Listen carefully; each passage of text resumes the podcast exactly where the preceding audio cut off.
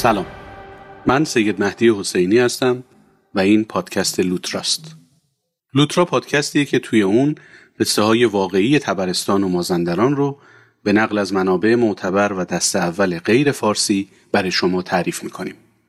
یعنی منبع ما همیشه یه گزارش، یک کتاب یا یه مقاله معتبره که به زبانهایی غیر از زبان فارسی منتشر شده و نویسنده های اون هم طبیعتا غیر ایرانی هن.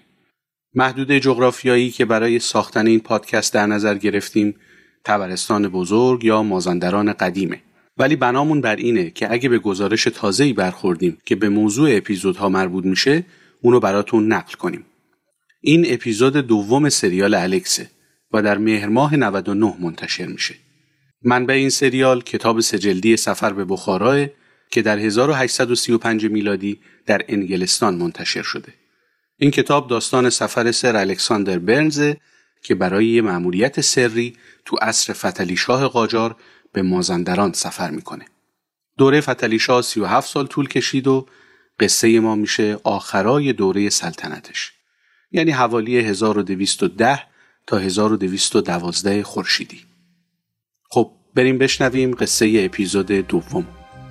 گوش دادن این اپیزود برای بچه ها مشکلی نداره و همه می‌تونن با خیال راحت اونو گوش کنن.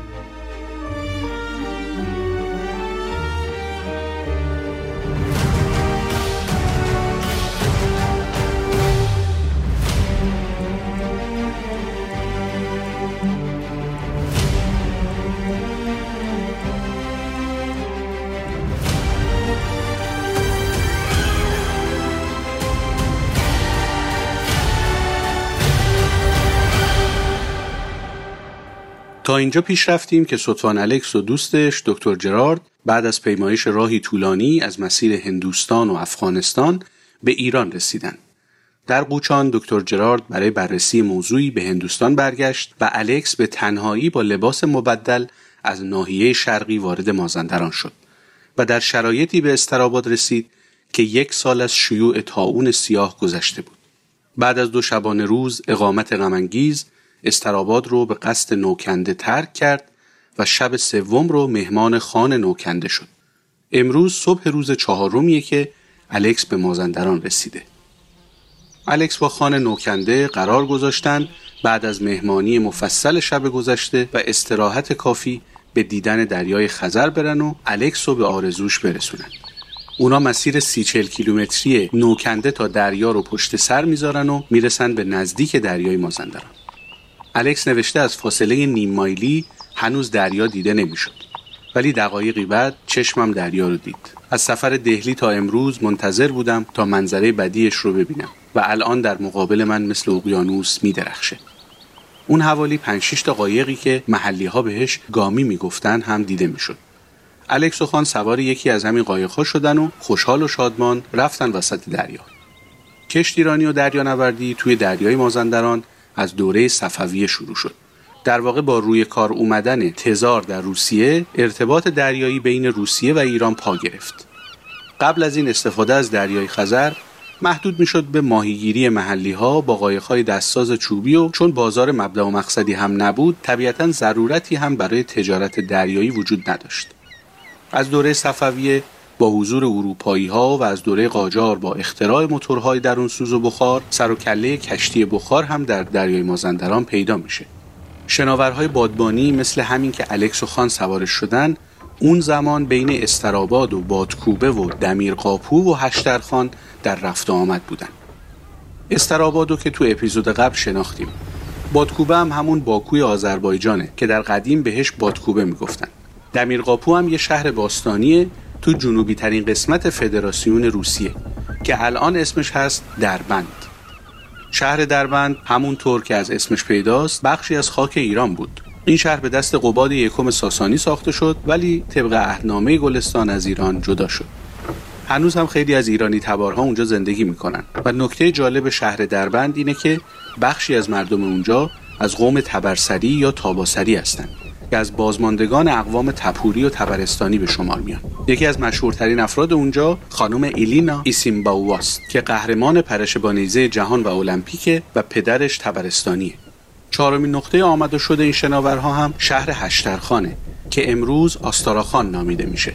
نام اولیش حاجی ترخان بود و این شهر هم بخشی از ایران به شمار می‌رفت. آستاراخان به خاطر قرار داشتن توی دهانه رود ولگای روسیه که آسیا و اروپا رو به هم متصل می‌کنه مهمترین مقصد کشتی های تجاری و مسافربری هم بود. جالبه که در سال 2014 میلادی آستاراخان با شهر ساری پیمان خواهرخواندگی امضا می‌کنه. قایقها معمولا بین بنادر این شهرها در رفت آمد بودند و تا پل مرکزی فرهاباد ساری که از بنادر اقماری بود پیش می‌رفتند و اونجا پهلو می‌گرفتند الکس و خان که سوار قایق شدن ناخدا به استقبالشون اومد و وقتی متوجه شد الکس اروپاییه به نشانه احترام کلاه خز خودش رو از سر برداشت تعظیمی کرد و اجازه خواست که ازشون پذیرایی کنه و به اونها این اطمینان رو داد که تا پایان سفر مهمان ناخدا هستند دقایقی بعد ناخدا برگشت در حالی که توی دستش بشقابی از یه غذای لذیذ دریایی جلز و ولز می‌کرد. اون برای مهمانهاش بهترین غذای خودشون رو سرو کرده بود. تکه ای از یک ماهی خاویار کباب شده. این صحنه دلچسب البته برای الکس جذاب نبود چون ظاهرا از کباب ماهی خاویار خوشش نیومد. ولی نوشته تا مدتها نه با چنین تعظیمی روبرو شد و نه با چنین جمعی نشست. الکس گزارشش درباره شناورها رو اینطوری ادامه میده که همشون ساخت روسیان دو تا دکل با بادبانهای چارگوش بالا رونده دارن. تجهیزاتشون خوبه ولی قدرت حمل بار زیادی ندارن و شناورهایی هم که توان بارگیری زیادی دارن فعلا دیده نمیشن. الکس همینطور که از سفر دریاییش لذت می‌برد از مأموریتش هم غافل نبود و تلاش می‌کرد شایعه ای رو که شنیده بود بررسی کنه. اون زمان شایع شده بود که توی سواحل جنوبی دریای خزر سطح آب پایین رفته و تو دوازده سال اخیر تا 300 فوت فرونشست داشته. خب برای بررسی وضعیت دریای خزر این خیلی مهمه که سطح آب مناطق حساس بررسی بشه. اون با محاسبه درجه حرارت عمق خزر نهایتا تایید می‌کنه که این کم شدن 8 متر مکعبی آب کاملا محسوسه. دقت کار الکس به خاطر اهمیت مأموریتش بسیار بالا بود. ضمنا های گردشگرا و سیاهان پیش از خودش رو هم مطالعه کرده بود. مثلا می‌دونست قبل از اون چه کسایی به ایران و مازندران سفر کردن و اطلاعات خودش رو با اونها قیاس می‌کرد تا مستندات گزارشش کاملتر باشه و نتایجی که می‌گیره دقیقتر. مثلا توی همین مورد فرونشست آب دریای مازندران محاسبه هامبولت طبیعیدان و سیاه آلمانی رو که پیش از الکس این کار رو انجام داده بود با مشاهدات و آزمایش های خودش مقایسه کرد و به این نتیجه رسید که سطح آب دریای مازندران 800 فوت پایین تر از سطح آب دریاهای آزاده. مسئله جالبی رو هم به نقل از محلی ها تو نوشته هاش آورده. الکس از ساکنین منطقه شنیده بود که تو خلیج استراباد که بعدها به خلیج گرگان تغییر نام داد آب دریا شیرینه. ولی تو قسمت های دیگه تلخ و بدمزه است. دلیل این شیرینی همینه که خلیج استراباد تو دهانه رودهای اترک و گرگان قرار داره. و با پیوستن این رودها از شوری آب دریا کم میشه و آب اون ناحیه شیرین تر از نقاط دیگه به نظر میاد. بعد از چند ساعت دریانوردی دیگه وقت برگشتن به ساحل بود. الکس بعد از دریانوردی کوتاهش با مشایعت ناخدا و همراهی خان توی ساحل پیاده میشه. بعد از تشکر و خداحافظی از ناخدا همونجا از خان نوکنده هم خداحافظی می‌کنه و به سمت شهر اشرف رهسپار میشه.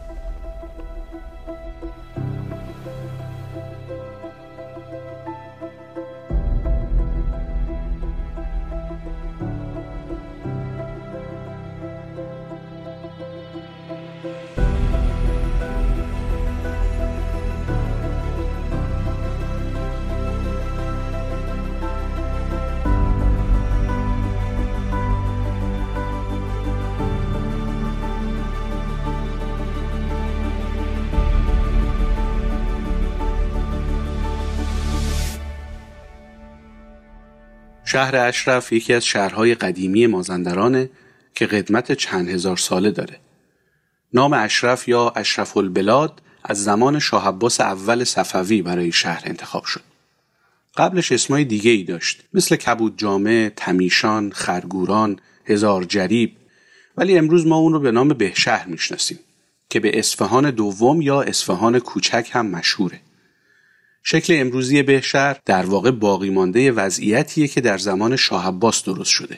البته شاه عباس به معنای امروزی شهرسازی نکرده ولی مجموعه باغهایی که به فرمانش ساخته شد و نوادگانش توسعه دادند مدل همگنی ایجاد کرد که شهرسازی امروز بهشهر بر اساس همون مدل توسعه پیدا کرده.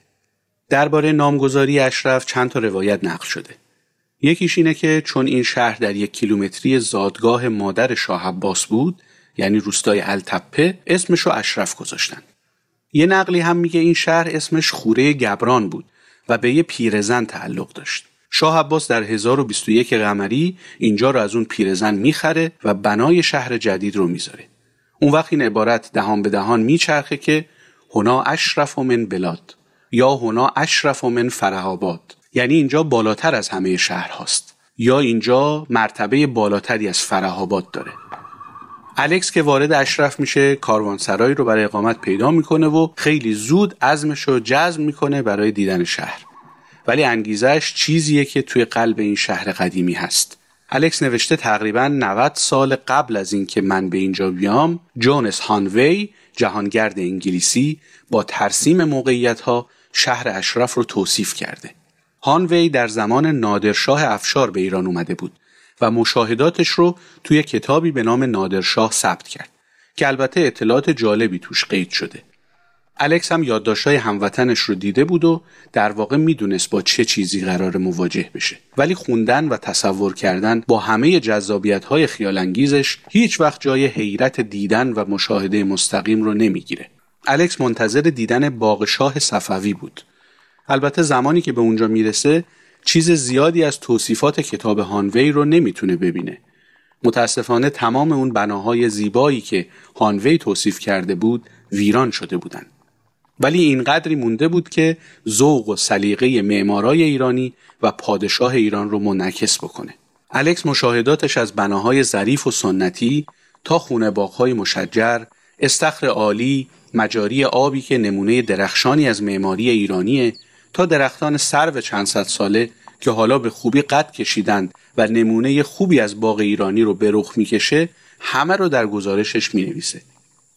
مجموعه باغهای اشرف از شش قسمت جداگانه تشکیل شده بودند و به نامهای باغ چهل ستون یا دیوانخانه، باغ خلوت یا حرمسرا، باغ صاحب از زمان، باغ تپه، باغ چشمه و باغ شمال شهرت داشتند. این باغها با دیوارهای بلندی از هم جدا می شدن. طوری که برای ورود به هر کدوم از باغها باید از دروازه اون باغ عبور می کردن. که البته الکس از دیوارها و دروازه ها اثری پیدا نکرد. کاخ صفی آباد رو شاه عباس دوم که 14 سال بعد از مرگ جدش شاه عباس اول به تخت نشست ساخت. کاخ صفیاباد در بالای تپه‌ای مسلط به شهر تو ارتفاع 178 متری از دریا قرار داره. یه نفر با چشم غیر مسلح اگر در ایوان کاخ صفیاباد بیسته تا سی کیلومتر چشم انداز داره. و با وجود اینکه سالها بعد ساخته شده نه تنها ارتباط باغهای قدیمی تر رو کم نکرده بلکه خودش هم جزوی از اون زنجیره ارتباطی شده. یعنی به همون روشی که امارتها و باغهای ششگانه کار می‌کردند و به صورت زیرزمینی به همراه داشتند کاخ صفی آباد هم مثلا به امارت چهل ستون راه زیرزمینی داشت تا برای موارد اضطراری ازش استفاده کنند. فاصله کاخ تا دریای خزر هم به خط مستقیم 16 کیلومتره که برای رصد تهاجم احتمالی ازبک ها یا سایر همسایه های خزری درست شده بود. جالب این وضعیت نظامی امنیتی تو همه دوره ها با نام صفیاباد گره خورده. مثلا در فوریه 2019 بی بی سی گزارشی رو منتشر می‌کنه از یک گروهبان سابق نیروی هوایی ارتش امریکا که فاش کرده در اوج جنگ سرد سیگنال های هوافضای شوروی رو از صفی آباد بهشهر شنود می‌کرده. قصه این بود که محمد رضا پهلوی شاه ایران که نگران مقاصد نظامی همسایه شمالیش بود به آژانس اطلاعات مرکزی ایالات متحده CIA اجازه میده تا برای رهگیری سیگنال های الکترونیک برنامه هوافضای شوروی در نزدیکی کاخ صفیاباد تجهیزات پیشرفته ای نصب کنند. فیلیپ مکیپ همون گروهبان سابق نیروی هوایی از 1349 خورشیدی به مدت دو سال در یک اتاق بزرگ پر از تجهیزات پیشرفته الکترونیکی به همراه 20 نفر از کارکنان CIA به صورت شبانه روزی مشغول ضبط اطلاعات بودند. این وضعیت نظامی امنیتی البته هنوز هم برای منطقه صفی آباد برقراره. باغهای شاهی منطقه گسترده ای از شهر اشرف رو به خودش اختصاص داده بود و جاده شاهی این مکانها رو مثل نخ تسبیحی به هم متصل می‌کرد.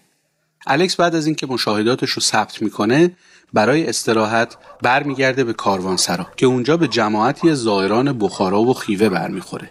الکس که خیلی وقت نیست از بخارا عبور کرده برای کنجکاوی از وضعیت اونجا با تازه واردها گرم گفتگو میشه. طبیعتا با لباس مبدل و تسلطی هم که به زبان فارسی داشته اهل بخارا بیزن و گمان با اون هم کلام میشن. الکس در خلال گپ و گفتش مطلع میشه یک کاروان روسی ده روز بعد از حرکت از خیوه به دست قرقیزها قارت شده. این خبر باعث خوشحالی الکس میشه. البته نه برای قارت شدن کاروان روسی به خاطر اینکه اول قرار بود الکس فاصله بخارا تا استراباد رو از همون مسیری بیاد که این کاروان اومد و قطعا به همون مصیبتی دچار می‌شد که اونها شدن. اما به توصیه وزیر بخارا الکس و دکتر جرارد از راه دیگه فاصله بخارا تا استراباد رو طی می‌کنن.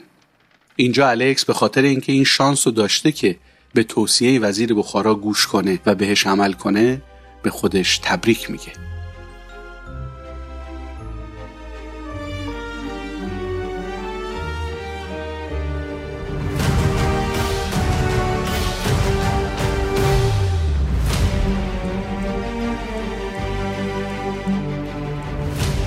این که شنیدید اپیزود دوم سریال الکس از پادکست لوترا بود.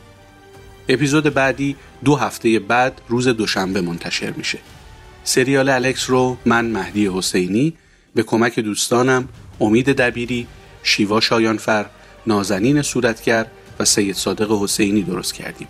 منبع اصلی ما کتاب سفر به بخاراه و در کنارش از کتابهای از آستارا تا استراباد منوچهر ستوده مازندران عباس شایان باغهای ایرانی دونالد ویلبر دانشنامه گلستان دانشنامه تبرستان و مازندران فصلنامه مطالعات تاریخ نظامی و چند منبع دیگه استفاده کردیم.